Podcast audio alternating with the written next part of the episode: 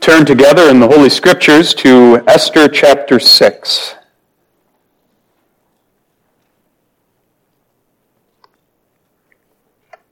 Our reading will be the whole chapter, and once again, the entire chapter is the text. So let's read the 14 verses of Esther chapter 6.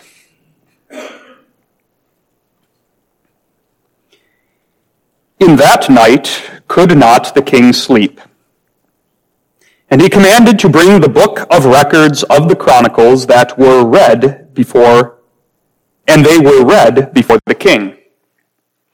And it was found written that Mordecai had told of Bigthana and Teresh, two of the king's chamberlains, the keepers of the door, who sought to lay hand on the king Ahasuerus. And the king said, What honor and dignity hath been done to Mordecai for this? Then said the king's servants that ministered unto him, There is nothing done for him. And the king said, Who is in the court? Now Haman was come into the outward court of the king's house to speak unto the king, to hang Mordecai on the gallows that he had prepared for him. And the king's servant said unto him, Behold, Haman standeth in the court. And the king said, let him come in. So Haman came in. And the king said unto him, What shall be done unto the man whom the king delighteth to honor? Now Haman thought in his heart, To whom would the king delight to do honor more than to myself? And Haman answered the king, For the man whom the king delighteth to honor, let the royal apparel be brought which the king useth to wear, and the horse that the king rideth upon, and the crown royal which is set upon his head. And let this apparel and horse be delivered to the hand of one of the king's most noble princes, that they may array the man withal, whom the king delighteth to honor and bring him on horseback through the street of the city and proclaim before him, Thus shall it be done to the man whom the king delighteth to honor. Then the king said to Haman, Make haste and take the apparel and the horse as thou hast said, and do even so to Mordecai the Jew that sitteth at the king's gate. Let nothing fail of all that thou hast spoken. Then took Haman the apparel and the horse, and arrayed Mordecai, and brought him on horseback through the street of the city, and proclaimed before him, Thus shall it be done unto the man whom the king delighteth to honor.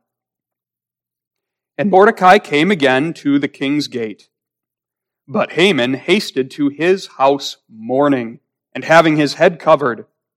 And Haman told Zeresh his wife and all his friends everything that had befallen him. Then said his wise men and Zeresh his wife unto him, If Mordecai be of the seed of the Jews, before whom thou hast begun to fall, thou shalt not prevail against him, but shalt surely fall before him. And while they were yet talking with him, came the king's chamberlains and hasted to bring Haman unto the banquet that Esther had prepared. Thus far, our reading in the Holy Scriptures.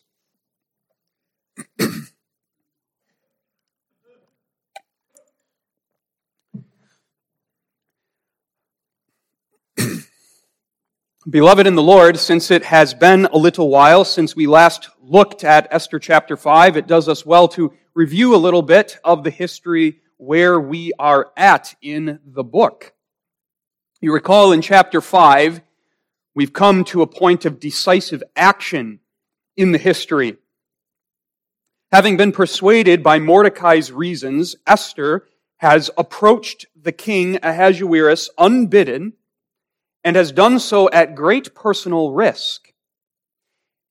Yet in the providence of God, the golden scepter was tipped by the divine hand towards Esther such that the fickle king Ahasuerus was not displeased by Esther's intrusion into his private quarters, but instead received her with favor and Esther was given a golden opportunity to make her request for her people and for their lives.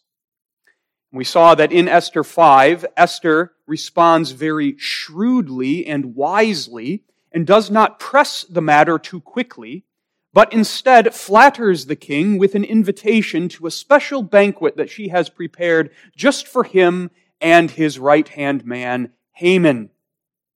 And it is Esther's plan and strategy that at one of these banquets, she will make her request to the king as well as reveal the terrible plot that Haman has launched against her people.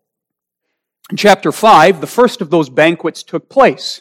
And yet Esther did not then reveal her request, but instead invited the king and Haman to a second banquet which would be held the following day. And we saw how Haman left that banquet puffed up in pride, but had his pride balloon popped by Mordecai, who again refused to pay him the public honors which Haman believed he deserved. And so pouting, Haman went home and explained the situation to Zeresh, his wife, and his friends whom he had assembled. And they had given him the advice to build large gallows, 75 feet tall, in the city of Shushan, whereon he could hang his enemy Mordecai and thus satisfy his lust for revenge. And that advice had pleased Haman, and he had set his hand to the work that evening, preparing that 75 foot pole. Now all that remained was to secure the king's permission to hang Mordecai's body on that pole for all of the city to see. And so we've come to another high point in the suspense of this book. It seemed at the beginning of chapter 5 that deliverance was going to come to the Jewish people. Esther had been granted admittance to the king, and yet now she delays in the making of her request. And as she delays, a new problem emerges. Haman is rushing as quickly as possible to secure the death of Mordecai. Will Haman succeed before Esther makes her request and exposes Haman for who he is. More suspense. And that brings us to Esther chapter 6. That night, on that night, the text begins. Identifying the timing of the events of Esther 6 as the night of that day on which Esther had approached the king and that day on which the first banquet had been held, that very night, God would work quietly in an unseen way. But that very night, God would sovereignly turn things around and change the direction of history. We see the course of events moving in a certain direction. It seems as though Haman is going to thwart Esther. It seems as though Haman is going to secure the death of his enemy Mordecai. And in a single night, God changes everything. And the great theme that we've been seeing throughout the book of Esther the theme of God's sovereign power working even in arenas where he is unconfessed and unacknowledged, that God is the unseen king who yet preserves his people powerfully, that theme leaps again to the foreground in Esther chapter 6 as we see God's sovereign hand orchestrating what seems to be a whole host of coincidences to accomplish his good purpose for the deliverance of his people. So let's enter into Esther chapter 6, considering it under the theme God's quiet work that night. God's quiet work that night. We're going to first look at a sleepless night that was given to King Ahasuerus. Secondly, the sudden reversal that took place on account of the king's sleepless night. And then finally, an unwitting prophecy of Haman's demise that comes from an unexpected source. Verse 1 tells us that night King Ahasuerus couldn't sleep.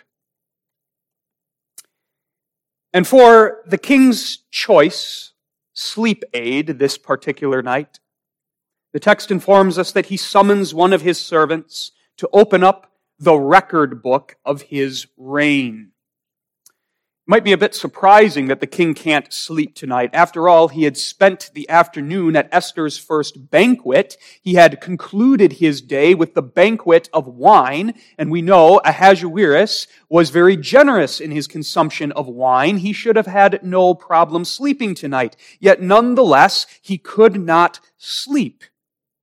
He tossed and turned. And so finally, for some form of entertainment, or perhaps to help him fall asleep, he summons a servant to read to him. And the text says that the book which was chosen to be read was the book of records of the Chronicles. And this refers to the king's own record book of his own reign. And that choice fits Ahasuerus' character as we've seen it so far, doesn't it? What else would Ahasuerus want for his bedtime story besides his own biography? What's more interesting than himself? And so he summons this poor servant in the middle of the night to come and read the very dull record of King Ahasuerus' own reign. And Persian record books are known to not be that lively. It's simply a list of royal acts and decrees a list of income and rewards. It would be like reading the minutes of a committee meeting. Maybe that was the point, to get Ahasuerus to fall asleep. Now you can picture the scene. Ahasuerus is lying back in his luxurious bed, listening to his servant's monotone reading of the records of his reign. And suddenly something catches the king's attention and he sits up in his bed. What was that? The reader had just said?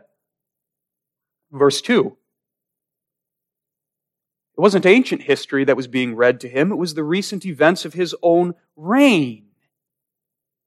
And Ahasuerus hears about this plot of Bigthan and Teresh that had been recorded in his book five years ago. You remember at the end of chapter 2, after the assassination plot of the king's two chamberlains was reported to him, there was an inquisition made. It was discovered that the plot was true. Bigthan and Teresh were sentenced to death, and the king saw to it that that was recorded in his record book. Well, now he hears of that. And he asks in verse 3, what was done for this man, this Mordecai? This civil official who sits at the king's gate, what was done for him to reward him for this uncovering of a plot against my life? And the reader, the servant, scans the page, and his answer is nothing, Your Majesty. Nothing is written here. The deed was recorded, but the man was unrewarded. And for some reason now, this bothered King Ahasuerus that night. He was bothered that no reward had been given to Mordecai. We see the hand of God in that, don't we? And yet we can see some self-interest on King Ahasuerus' part. It was in Ahasuerus' best interest to openly reward those who rendered some service to him, particularly uncovering plots against his life, that incentivized others to be on the lookout for such plots if they knew they would be handsomely rewarded. And there was a certain danger to being a king who did not reward such service. That might plant seeds for future plots against your life by sowing dissatisfaction among your subjects. And so King Ahasuerus decides this night that he has to do something about this unrewarded man. But as we've seen with Ahasuerus in the past, this man has real problems making decisions all by himself. He always has to consult his advisors to know what to do. He couldn't even make a decision what to do with Vashti by himself. He had to gather the princes and Memucan and the others to figure out how to deal with his queen. And so too here, in the middle of the night, Ahasuerus is paralyzed by indecision. What do I do to rectify the situation?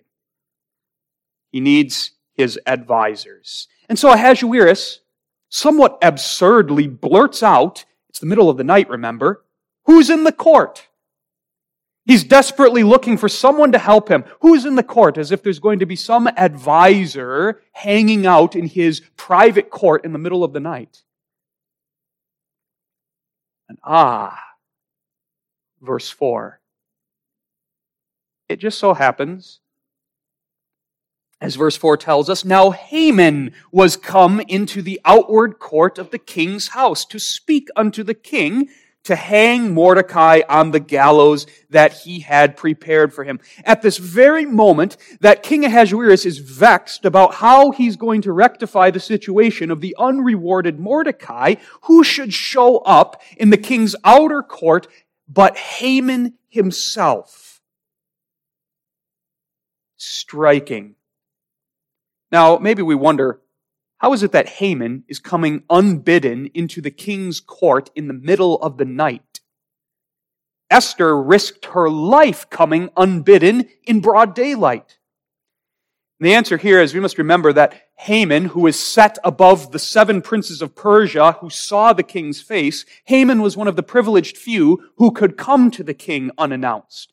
Now, of course, he is pressing things here by coming during the middle of the night. Nonetheless, Haman had that special right as the king's right hand man. Seems that Haman was having a sleepless night also. He'd spent his evening, Haman had, overseeing the construction of his 75 foot pole, and now he could not rest until he had it decorated with Mordecai's body.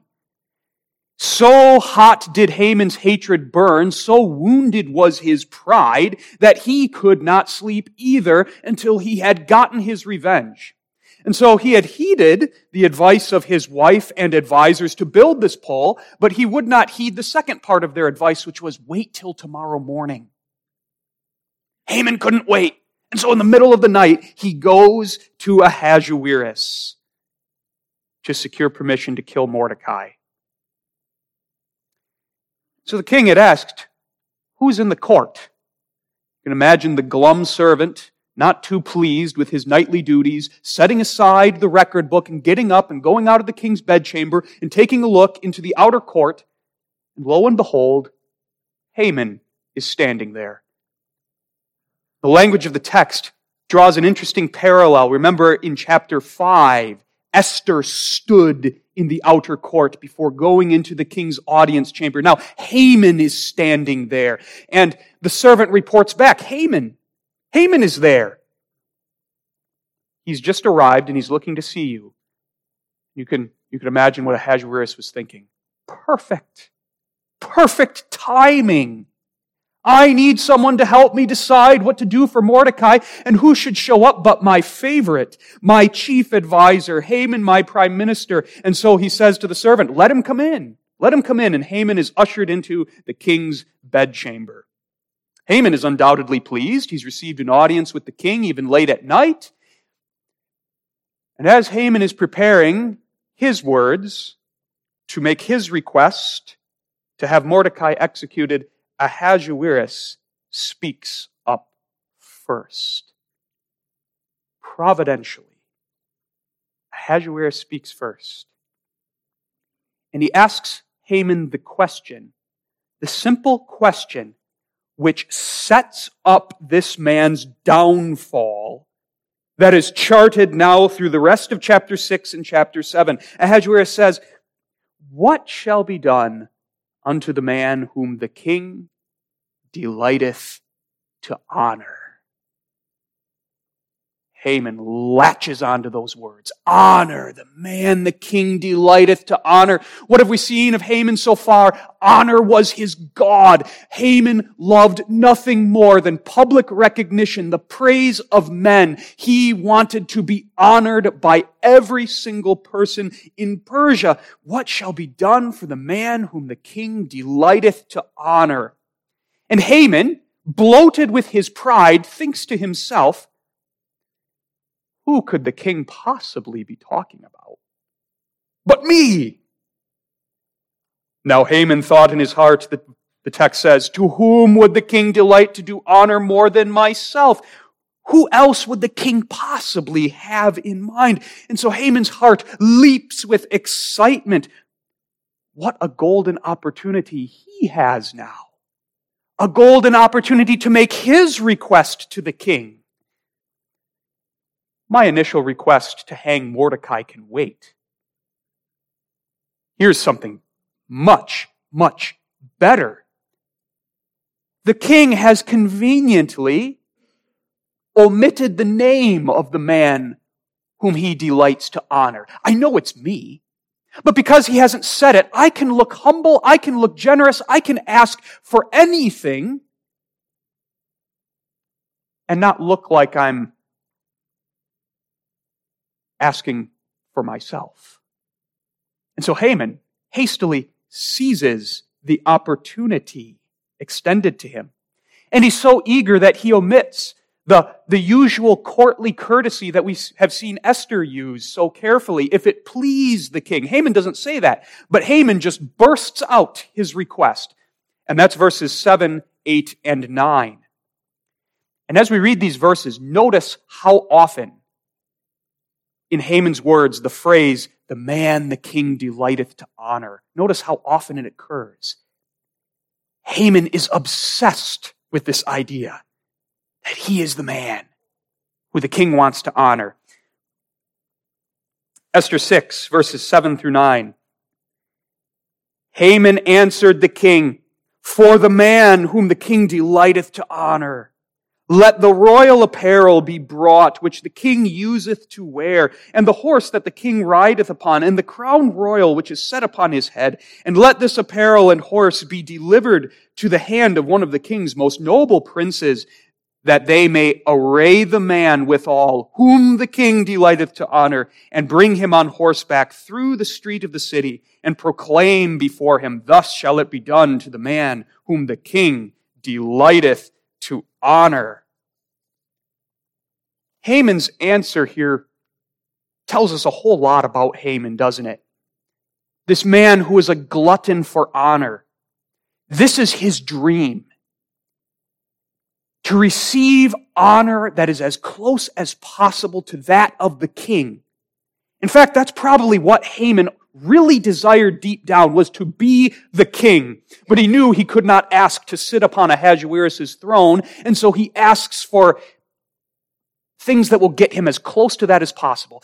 Let the king's own robe, which he wears, be put on me. Let the king's own horse, which he rode to battle, let the man whom the king delights to honor be put upon that horse with the king's own crown. There's a question of interpretation there whether he was talking about the king's crown that the king wore on his own head or the ceremonial headdress that was put on the king's war horse. It could be either. But either way, it denotes the highest possible honor that could be given to a man by the king. And then Haman adds, wouldn't it be great if one of the king's greatest princes performed the lowly role, the lowly role of a herald? To take that horse, lead it through the streets of Shushan, the city, and call out, Thus shall it be done for the man whom the king delighteth to honor. Haman had it all figured out. This was his dream. And it was about to come true for him. As an aside, we see something else about pride here, do we not? We see something else about idolatry. The proud man and the idolater are never satisfied.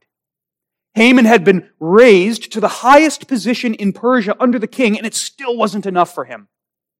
And that's the case with every sinful lust of the heart. That's the lie of sin. The lie of sin is if you get this, if you satisfy this lust, then you will be happy. Then it will be enough. It's never enough. Lust is ever hungry. Pride is never satisfied. It always screams more and more, and the more it gets, the more it wants. And the proud idolater is constantly miserable. That's Haman. Before we move on in the history, to look at the king's response to Haman's suggestion of what should be done for the man whom the king delights to honor. Let's pause a moment and look at what's really happening here. Everything that has happened that sleepless night was God's quiet work. The unnamed God, the unseen King is here. And as has been emphasized over and over as we've gone through the book of Esther, where God appears to be conspicuously absent, there he is present. And there the book of Esther is emphasizing his presence. Look at the events that sleepless night. A most remarkable sequence of apparent coincidences. A most remarkable coming together of unlikely occurrences. Ahasuerus couldn't sleep. Why? He'd spent the evening drinking wine. And because he couldn't sleep, of all things the king could do, and the king had many entertainment options at his disposal when he couldn't sleep, of all things, he asks for the record book of his reign to be read, and of all things, the reader reads the history of five years ago when the plot of Bigthan and Teresh was uncovered. And of all times, this is when Ahasuerus becomes very concerned about the fact that Mordecai wasn't rewarded. And now at the unlikeliest time, at the perfect moment, Haman should appear in the king's court seeking to have Mordecai hung upon his gallows. The timing is impeccable. And then how the conversation between Haman and the king plays out. Rather than Haman speaking first and bringing his request, the king asks this question, and Haman jumps to a fatal conclusion that the king has him in mind. It's a most remarkable sequence of apparent coincidences. What can possibly explain it? Here at the center of the book of Esther is Jehovah God, the unseen king, working quietly that night. Unseen, unacknowledged, God is at work in all of these details. God is bringing all of the threads of seeming coincidence together so as to accomplish His purpose of protecting and preserving His people. Why is it that Ahasuerus couldn't sleep? Esther 6 verse 1 could be translated this way. Sleep fled from the king. Sleep fled from him because God sent his sleep away.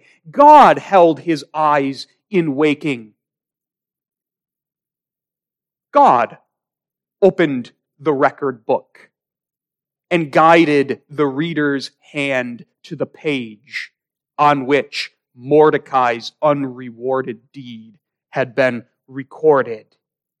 God pricked the heart of the king. Not to give him genuine guilt, but likely to give him self-interested worry about the fact that this man hadn't been rewarded. He needs to cover his bases to protect himself. God made Ahasuerus suddenly concerned about this. And God it was that brought Haman to the outer court of the king at this precise timing. The impeccable timing is God's own timing. Now, yes, Haman was coming to the king because he couldn't sleep that night. His heart was so full of black hatred against Haman or against Mordecai that Haman had to go and get permission to kill him as soon as possible, but God sovereignly used that. God sovereignly used that black hatred in Haman's heart as the goad to drive Haman to Ahasuerus at this precise moment. So that Haman shows up right when the king is wrestling with the question, what shall I do for the man I want to honor? and God put the words on their tongues. And there's irony here. Though it's unintentional, Ahasuerus does to Haman what Haman had done to him. Remember when Haman presented his request for the extermination of the Jews to Ahasuerus? Haman carefully omitted the name of the people he wanted destroyed? Ahasuerus here does the same. He omits the name of the man whom he purposes to honor. And that omission of the identity of Mordecai leads Haman to make that fatal assumption that Ahasuerus is talking about himself. And in this, God is at work. God is putting Haman in a slippery place so that in his justice and judgment, Haman may presently be cast down to his deserved destruction. This is the quiet work of the unseen king. Is it not remarkable and unmistakable? And that needs to be applied to us. God is at work in the smallest details of our lives too. Even in something as ordinary as a sleepless night. And God is able to use even those small details to change the course of history. That's what happens here because Ahasuerus has this sleepless night. The direction that the book of Esther is taking is turned. It's turned in the favor of God's people. God's quiet work that night. Nobody saw it. Nobody was aware of it. Nobody acknowledged it. And yet it was history determining. What peace, what comfort, what calmness does it give us when we live in light of that truth? Let us. It's hard sometimes, but let us fix the eyes of our faith upon this reality and strive to look at all of the things in our lives, the seeming coincidences, the seeming small things, as well as the big things, and recognize that the hidden hand of God is quietly working in them even if we don't see how. And he's accomplishing his purpose. Another important point that comes out of this history is that God is sovereign and deliverance comes from God alone. Notice, even though all of the human characters in the history here have their own plans and purposes, whose counsel stands? Jehovah's. This turning point in the history of Esther does not hinge upon any human agency. Haman comes with his own plans and purposes. Ahasuerus has his own plans and purposes. Esther is doing her thing. But none of those people are the ones that turn history around. God alone does. Using something as ordinary as the king's sleepless night. The whole history of chapter 6 hinges on that event completely outside of human control. It's the pivotal point, a sleepless night for the king. If the king hadn't had this sleepless night, the record book would not have been opened.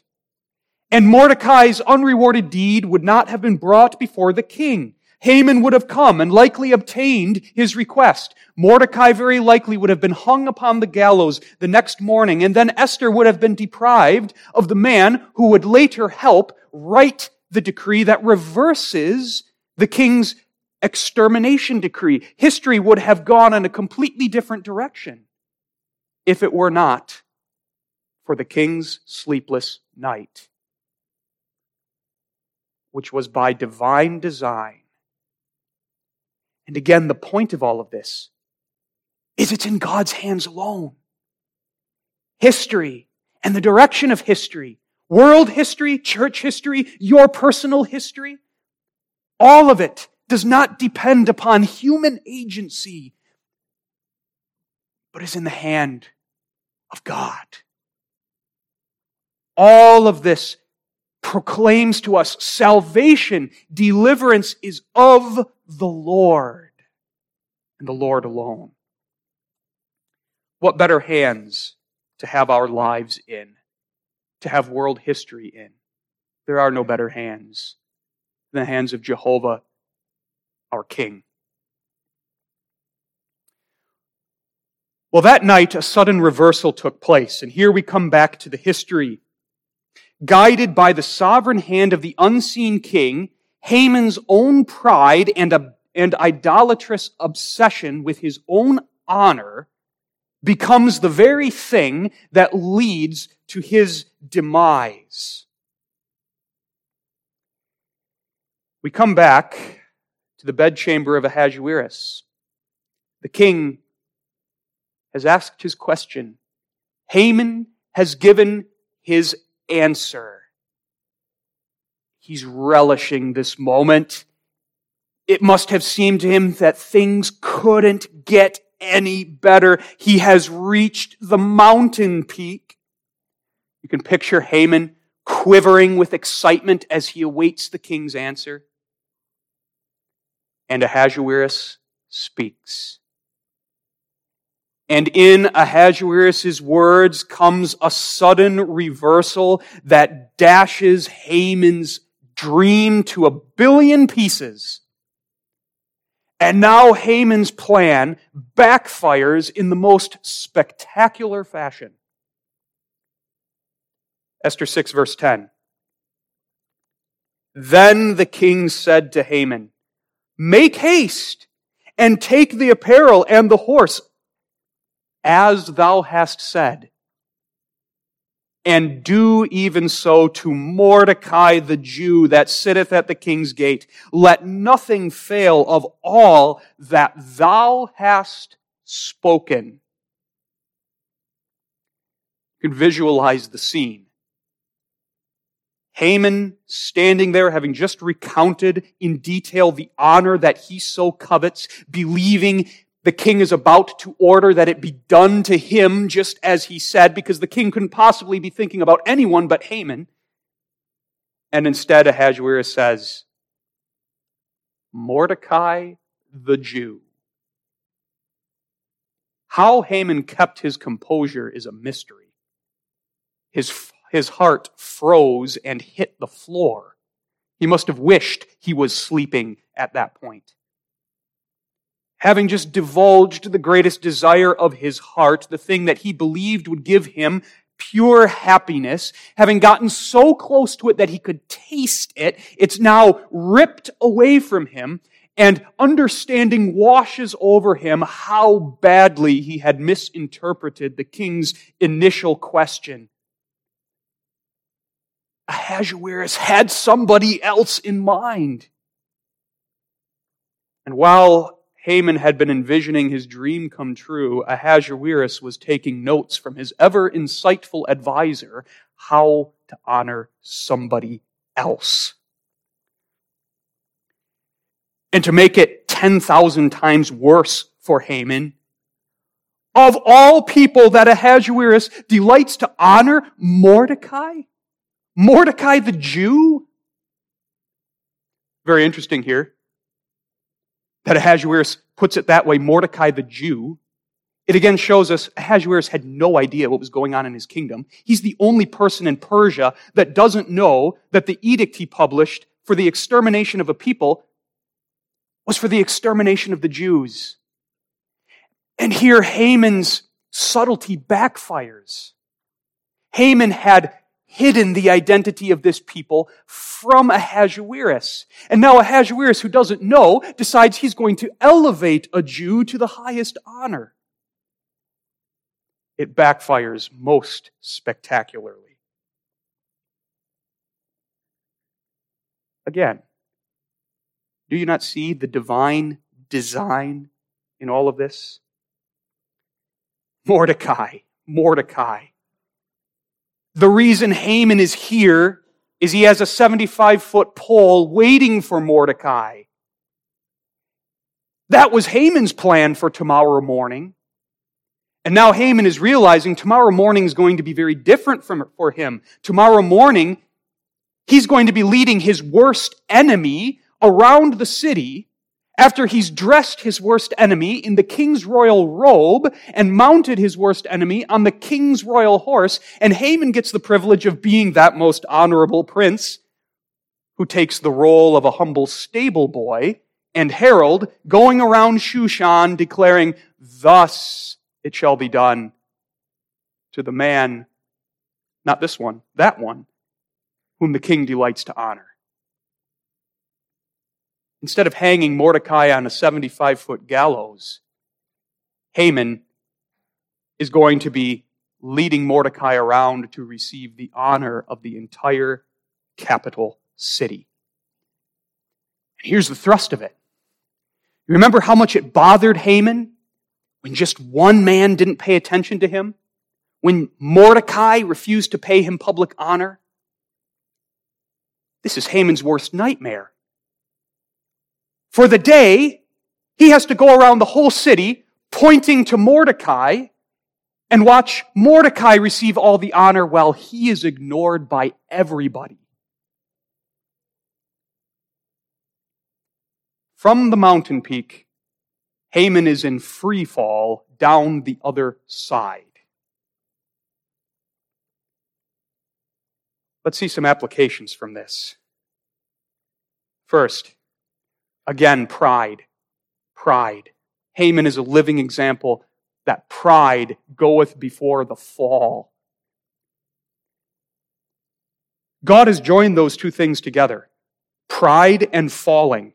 And man cannot put them asunder. The proud man often thinks he can put those two things asunder, that he will not fall. That's what Haman thought. He was on the top of the world. He was the most powerful man in Persia underneath the king. And look how this sequence of coincidences completely undoes him.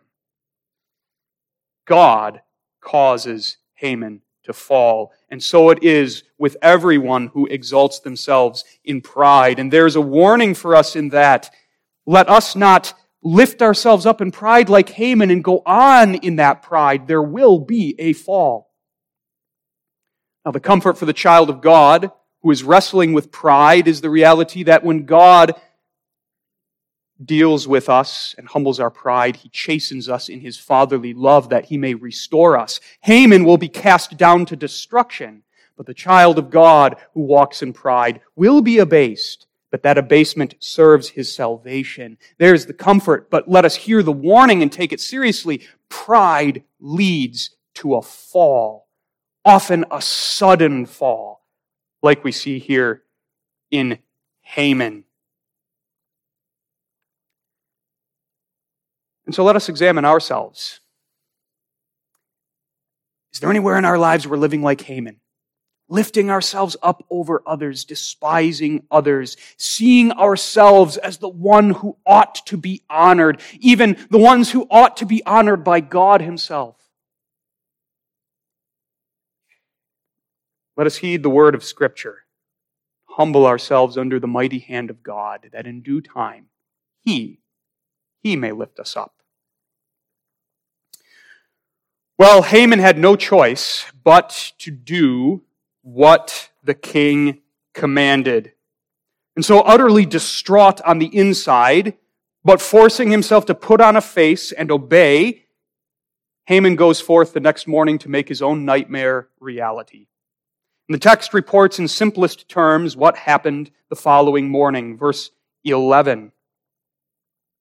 Then took Haman the apparel and the horse, and arrayed Mordecai, and brought him on horseback through the streets of the city, and proclaimed before him, Thus shall it be done unto the man whom the king delighteth to honor. The shortness of verse 11's report of this event says enough. No words of Mordecai are recorded. He didn't need to speak. This must have surprised him, and he must have been quite gratified by the fact that Haman had to do this. Haman kept his black rage inside as he went about that day shouting until his voice was hoarse, Thus shall it be done to the man whom the king desires to honor. Loathing every second of it in the agony of complete humiliation. The reversal is complete. Haman had been promoted. Haman had secured the vengeful edict of extermination. And while Haman and the king had feasted. The Jews were in mourning, but now there is a reversal that morning, foreshadowing the reversal that is coming in the rest of the book. Now Haman is humbled. As the text describes, he goes home after this horrible day, the worst day of his life. He goes home mourning, utterly humiliated with his head covered for shame. And that too foreshadows what's going to happen when he leaves Esther's second banquet with his head covered. A couple more applications before we get to the conclusion of the chapter. This sudden reversal of Haman's position and plans is a comfort to the church.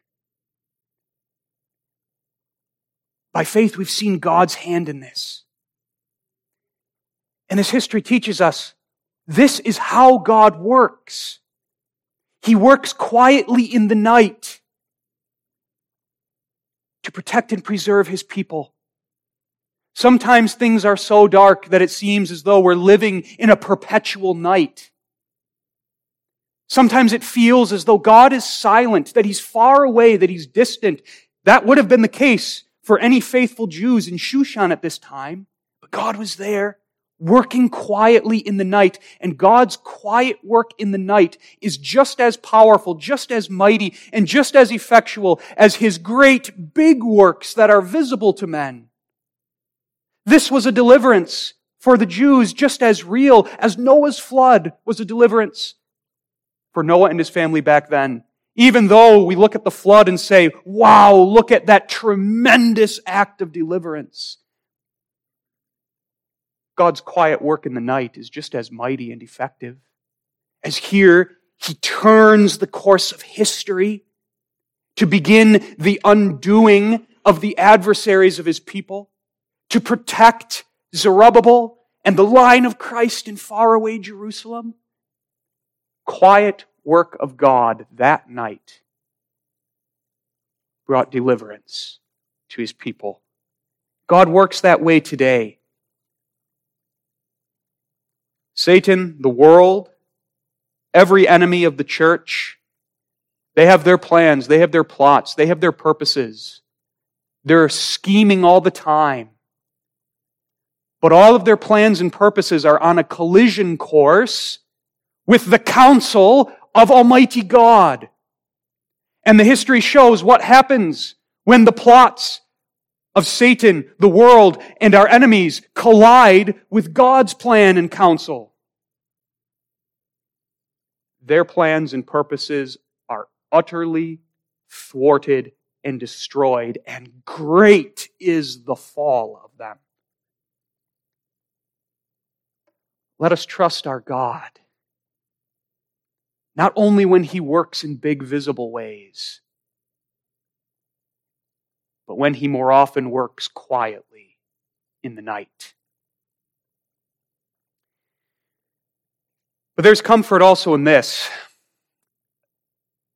that there is a man whom the unseen king delights to honor. And that man is the man Jesus Christ. A man who comes to honor in a way very different than Haman or Mordecai for that matter. The man who comes to honor through humbling himself for his people. Christ is the king who has the crown, and yet he laid aside his glory. He left heaven to be born of a virgin and laid in a manger to be wrapped in swaddling clothes. Christ rode a horse too, but it wasn't the mighty steed of a king, but was the humble donkey that he picked up in a village outside of Jerusalem. And though he entered Jerusalem to the acclaim of the people, within a week's time, those same people would be shouting, Crucify him. Christ he was rejected of men, reproached, spit upon, struck upon the face, flogged. He had a crown of thorns pressed into his head. He was crucified on Golgotha, the hill of the skull. And there in the night, in those three hours of darkness that no man could penetrate, that no eye could see through, the crucified Christ bore the holy wrath of God against the sins of all of his people. There on the cross, Christ humbled himself unto death that he might bring deliverance to his people. From his greatest humility comes greatest exaltation. As Philippians 2, verses 8 through 10 says, He humbled himself and became obedient unto death, even the death of the cross. Wherefore God also hath highly exalted him and given him a name that is above every name. Christ is the one God delights to honor. And in Christ's honor, we are given a share. We are given a share. For we are his people purchased with his precious blood, redeemed for his own, united to him by his Holy Spirit. God ever delights to honor and to lift up his people in Jesus Christ, even though we don't deserve it, even though we by nature are like Haman he lifts us from the dunghill of our sins and crowns us with his loving kindness and his tender mercy. He robes us in the righteousness of Jesus Christ gives us a seat in his house and at the wedding feast of the Lamb. Shall we not honor him, our God and our King? Shall we not honor Christ, the man whom God delights to honor? But now back to the history, to an unwitting prophecy. Esther 6 ends with an unwitting prophecy from an unexpected source. That is, words spoken, the meaning of which was beyond the full grasp of the speaker. And that's the prediction of Haman's downfall by Zeresh and his wife, contained in the last few verses of the chapter. After Haman's worst day of parading Mordecai around the city, Haman came home with his head covered, mourning. And upon reaching home, he pours out his heart to Zeresh, his wife, and his friends who were gathered there that day, telling them of all his woes. You remember, Haman did this yesterday too. He came home from Esther's first banquet, puffed up with pride, had his pride poked through by Mordecai's act of defiance. And so he came home and he tried to prop himself up again by boasting to his wife and his friends. But then he tells them, none of this avails me anything so long as Mordecai the Jew is sitting there at the king's gate. Well, now Haman doesn't have anything to boast about. He just comes to lament his woes. And now, there is a complete reversal in the advice and in the words that Zeresh, his wife, and his friends give him. As they hear Haman explain what has happened to him, even they see his inescapable demise coming. Even they see all of these things can't be a coincidence. And even though these unbelieving pagan Persians will not acknowledge the one true God, even they, though they won't admit it, see the hand of God in these things. And so in verse 13, Zeresh and his friends say this.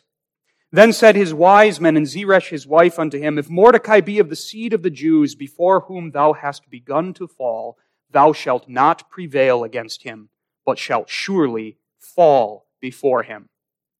You notice that Haman's friends here are called wise men for the first time because this is the only piece of wisdom that they give him. Their words are true. He has begun to fall, and he shall not prevail, but shall fall to the ground. They recognize that the king has chosen to exalt someone that Haman is seeking to destroy. And that puts Haman in a very bad position of having to explain to people why there's a 70 foot or 75 foot pole outside his house, which Haman has erected for the man whom the king delights to honor. That's not a very enviable position to have. Haman's fall down the other side of the mountain is starting, and he's gaining speed. But now, in Zeresh and his friend's words, there is an unwitting prophecy. If Mordecai be of the seed of the Jews, before whom thou hast begun to fall, thou shalt not prevail against him. Of the seed of the Jews. Those words echo, do they not? That old prophecy of the unbelieving prophet Balaam in Numbers 24. Remember how Balaam was hired by Balak to curse Israel? And Balaam, though he desired to, could not curse God's people. God would not let him. Instead, God compelled him to bless. And the revelation of that prophecy was that the house of Jacob is an uncursable house because their God is for them. For example, in Numbers 24, Balak, or rather Balaam, says this about Israel. He shall pour the water out of his buckets, and his seed shall be in many waters, and his king shall be higher than Agag. Haman is of the house of Agag. This blessing of God upon Israel abides yet to this day. Israel shall be higher than Agag. And there's the hand of God in putting Mordecai on that horse instead of Haman. God is fulfilling this prophecy yet. And unwittingly, Zeresh and Haman's friends are recognizing that reality. Haman, you cannot prevail. Because the man that sets himself against Israel sets himself against the God of Israel and against that coming seed, Jesus Christ, about whom Balaam also prophesied in verse 17 of Numbers 24, where Balaam says, I shall see him, but not now. I shall behold him, but not nigh. There shall come a star out of Jacob, and a scepter shall rise out of Israel.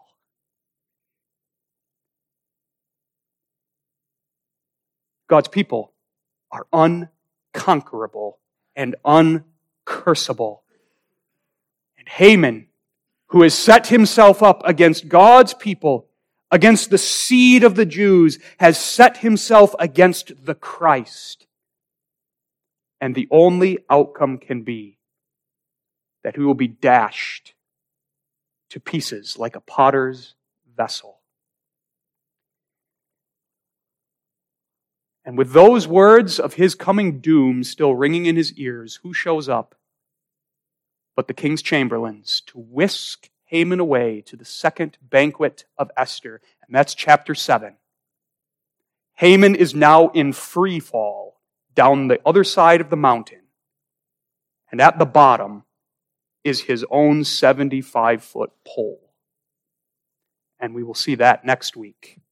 But a concluding comfort the history again emphasizes to those who belong to the seed, the seed who is Christ, nothing can prevail against us. You think of Jesus' words, the very gates of hell shall not prevail against his church.